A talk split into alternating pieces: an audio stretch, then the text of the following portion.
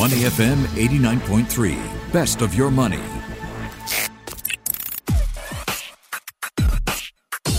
Money and Me on Your Money, only on Money FM 89.3. I'm Michelle Martin. Hey, what do you need to know about investing in property in the UK from Singapore? How do you start? How much money do you really need to get started? And we know that mantra, right? When it comes to property, location, location, location. It's pretty much top of mind for any property investor. So are there some good locations in the UK worth considering? Let's meet Daniel Sim of Born Poor Die Rich. That's a property investment consultancy.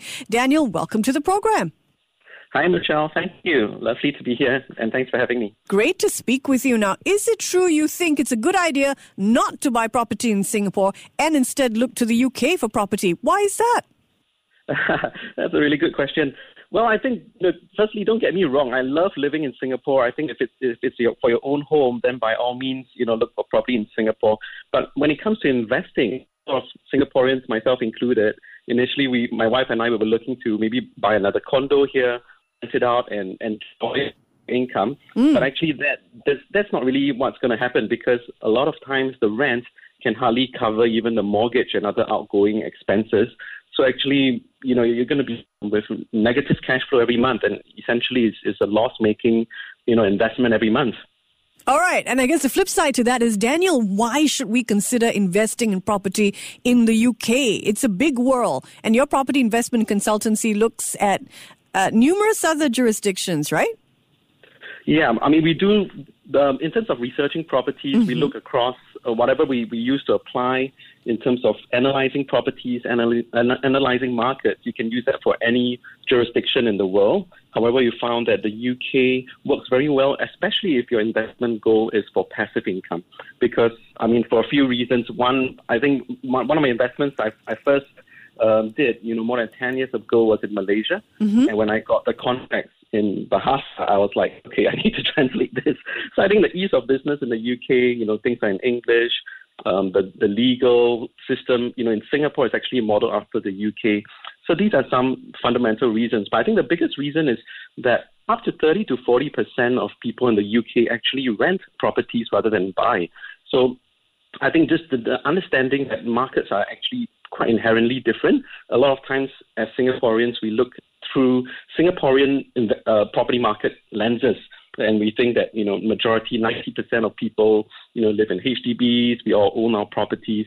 But in a place like in the UK, where a, a a large number of people rent, mm. and actually the number is going up over the years, then it's actually a great place to be a landlord. That is very interesting. Okay, let's put on our investigative hat, head over to the UK landscape. Now, what type of properties does your consultancy, Born Poor Die Rich, interesting name by the way, what kind of properties um, do you help investors consider? There was a time where everybody was talking about student accommodation, for example, right, in the UK? Mm, that's right. I mean, for us, we provide more of an education. We we don't really sell we don't sell properties to people. Mm-hmm. However, you know, a lot of amateur investors they jump into properties. You know, either at you know they go to hotels, they look at new builds either in London, Canary Wharf. Yep. Or I, I think interestingly, in in recent months, for example, in Manchester or Liverpool, big city centres, um, however, we find, you know, like like you mentioned, Michelle, at the start, a lot of people think location, location, location, mm-hmm. and it jumps straight into the city center. However, these properties, in our opinion, are the ones that you know are not going to give you the most bang for your buck in terms of rental income, in terms of yields, because they they are often you know priced way more than surrounding properties in the area. That's very interesting insight. Uh, do you think COVID has changed that, though, that we're seeing more people want to live closer to their place of work and so move closer to central London, for example?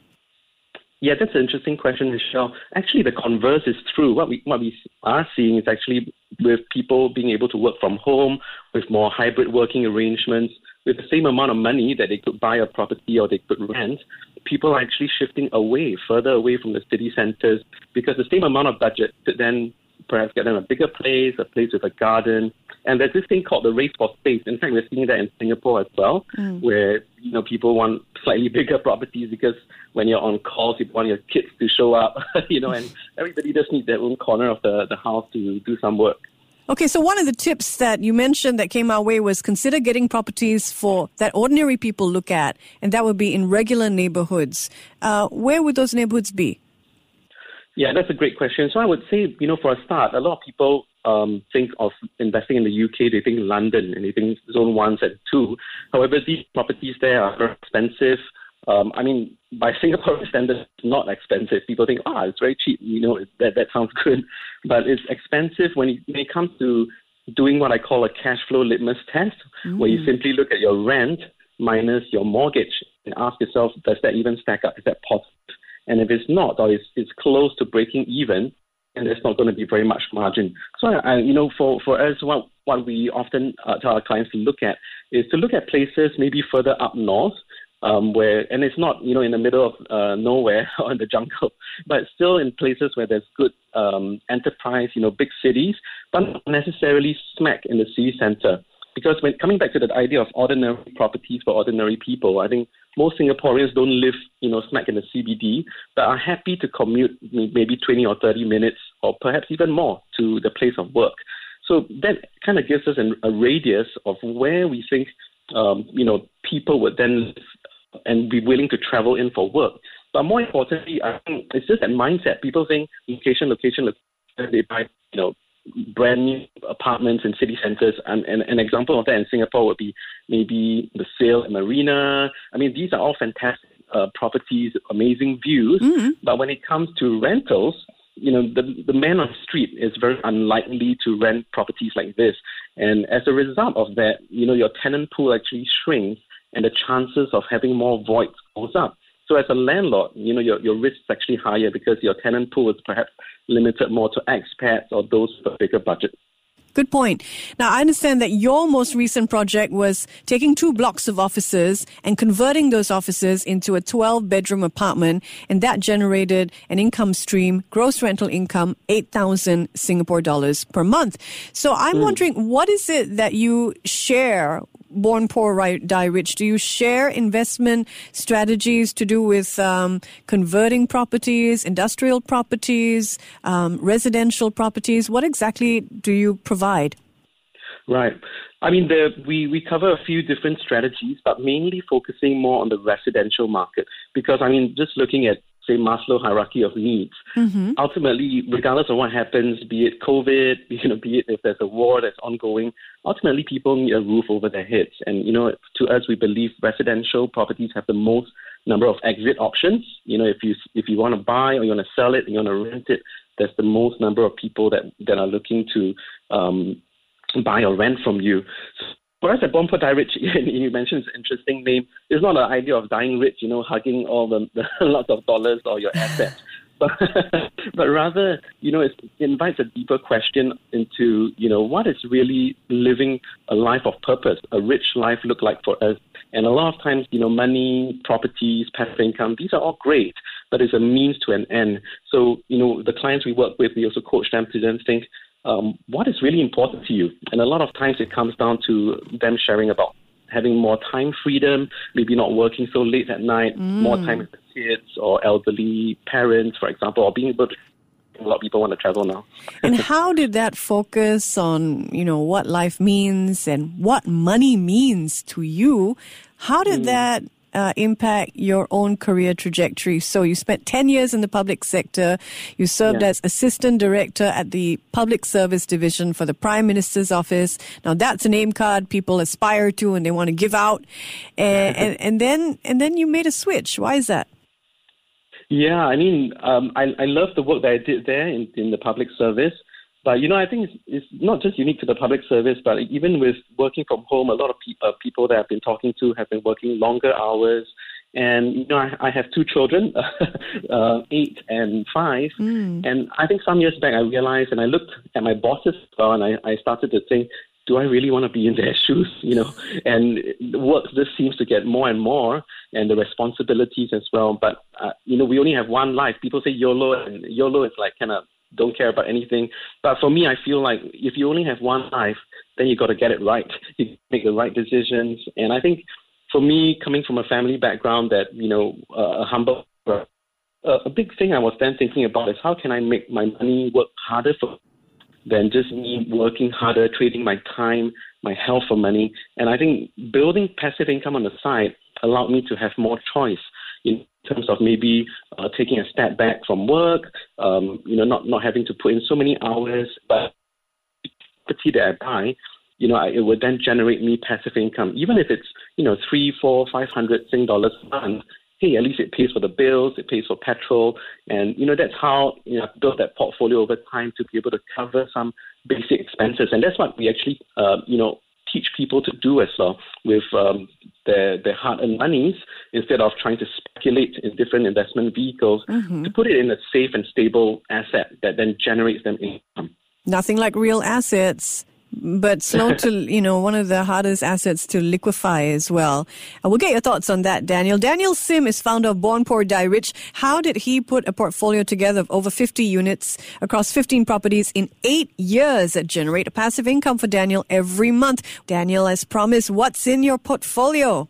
Yeah, that's a good question. I think over time we've built our portfolio. We focus a lot you know, on different strategies that we, you have asked earlier as well. So I think one of the strategies is a buy to let, where it's simply you know buying a flat or a small terrace house and letting it out to families, working professionals. So we do have some of that in the, the portfolio, and it may not generate the most you know exciting returns, but we find these properties to be really stable. You know, tenants tend to stay for longer because, you know, families don't move every few months. So that we, we do have a few of those. Uh, another strategy I'm really passionate about is in what's called social housing, hmm. where we actually provide homes for vulnerable tenants, maybe single mothers, and these are actually, you know, funded by social enterprises who the, the UK government basically funds them. So by extension, the, your, your tenant is the government. You know, they pay you on time. Mm-hmm. They take care of the property, mm-hmm. and they take the properties for long leases as well. So actually, I love that strategy because it's I'm, I'm so passionate about restoring houses to homes, and at the same time creating win-win situations for for the tenants, for ourselves as investors as well. And you mentioned about the, you know, the commercial to residential conversion earlier. Mm-hmm. Um, yeah, we, we do do some of these larger projects where we convert, you know, all dilapidated commercial buildings and we turn them into, you know, a 12-bed uh, self-contained either flats or um, rooms. And we find that actually the, this strategy works really well even in COVID because, uh, you know, I think people just prefer to have their own toilet, their own bathroom, rather than share an accommodation, you know, a shared toilet. So little things like that. However, I think over the years, what we've done is really stick to what is tried and tested, rather than trying to go for the next bigger deal or the next exciting shiny coin. And I think that has really been what what has helped us. You know, go for something stable, even if it generates six to eight percent returns as, as long as we can do that safely and consistently, I think that that's something that is, you know, we always say it's not about get rich quick. Yeah. But how can we provide for our retirement in a safe way? Real assets, one of the most illiquid investments that you can make. But most people, I mean, some people go into it for the long term, but some are also hoping to make um, a, a, gain in a couple of years. I guess when it comes to getting started, a common question is how much capital do I really need to get this going? Daniel, what do you say? Yeah, that's a really good question. And, you know, when it comes to Singapore, for example, um, you know, with some of the recent measures, with with uh, the cooling measures, or you know, the, the announcements at the budget, the you just need more and more capital because ABSD is now like at 17% for your second or third property. But, you know, with I think for, for most Singaporeans, we still enjoy, we, we think property is a great asset. Uh, and, and a lot of people find themselves getting priced out of the market if they want to buy an investment property. Whereas in the UK, you know what? People pay in ABSD alone. I mean, let's say if it's a 2 million property in Singapore mm-hmm. and it's 17% ABSD, that's like 300 some K Sing in, in just stamp duty. Whereas in the UK, actually, you could buy a whole property in cash for that amount, and it's a terrace house generating you maybe three to five hundred sing a month of profit. wow! so that's that's a big uh, difference. And in terms of how much you need to get started, um, I would say maybe about fifty to a hundred thousand Singapore dollars. I think really? most people don't realize. Yeah, exactly. What can you get with fifty k in the UK? That's a good question. You could get a flat. You could even get a small terrace house. Uh, that's actually a big shock to me when I, I first started investing in the UK many years ago. That you could buy terrace houses in parts of the UK for you know seventy thousand pounds, eighty thousand pounds, and these are not you know dilapidated ones. These are still, you know, you might need a little bit of TLC, mm-hmm. you know, just to spruce it up. Uh, but you know, once again, it goes back to our idea of what terrace houses in Singapore are like, you know, two or three million at least, but there it costs half the cost of a HDB. So it's really a different market, and I think it, it, it's a, a small, humble buy to let, you know, with with fifty thousand um, capital. But the, the big thing is also be, being able to get access to lending, you know, maybe 65 to 75% loan to value. And at the same time, even after paying the loan, and other, other outgoing expenses, it still gives you a profit. So I think that was a game changer for me when I found found out about that. Mm, speaking of loans, we know that monetary policy is tightening across the globe, and people are wondering about the impact that that might have on their mortgage rates moving forward. How does this impact you as a property investor?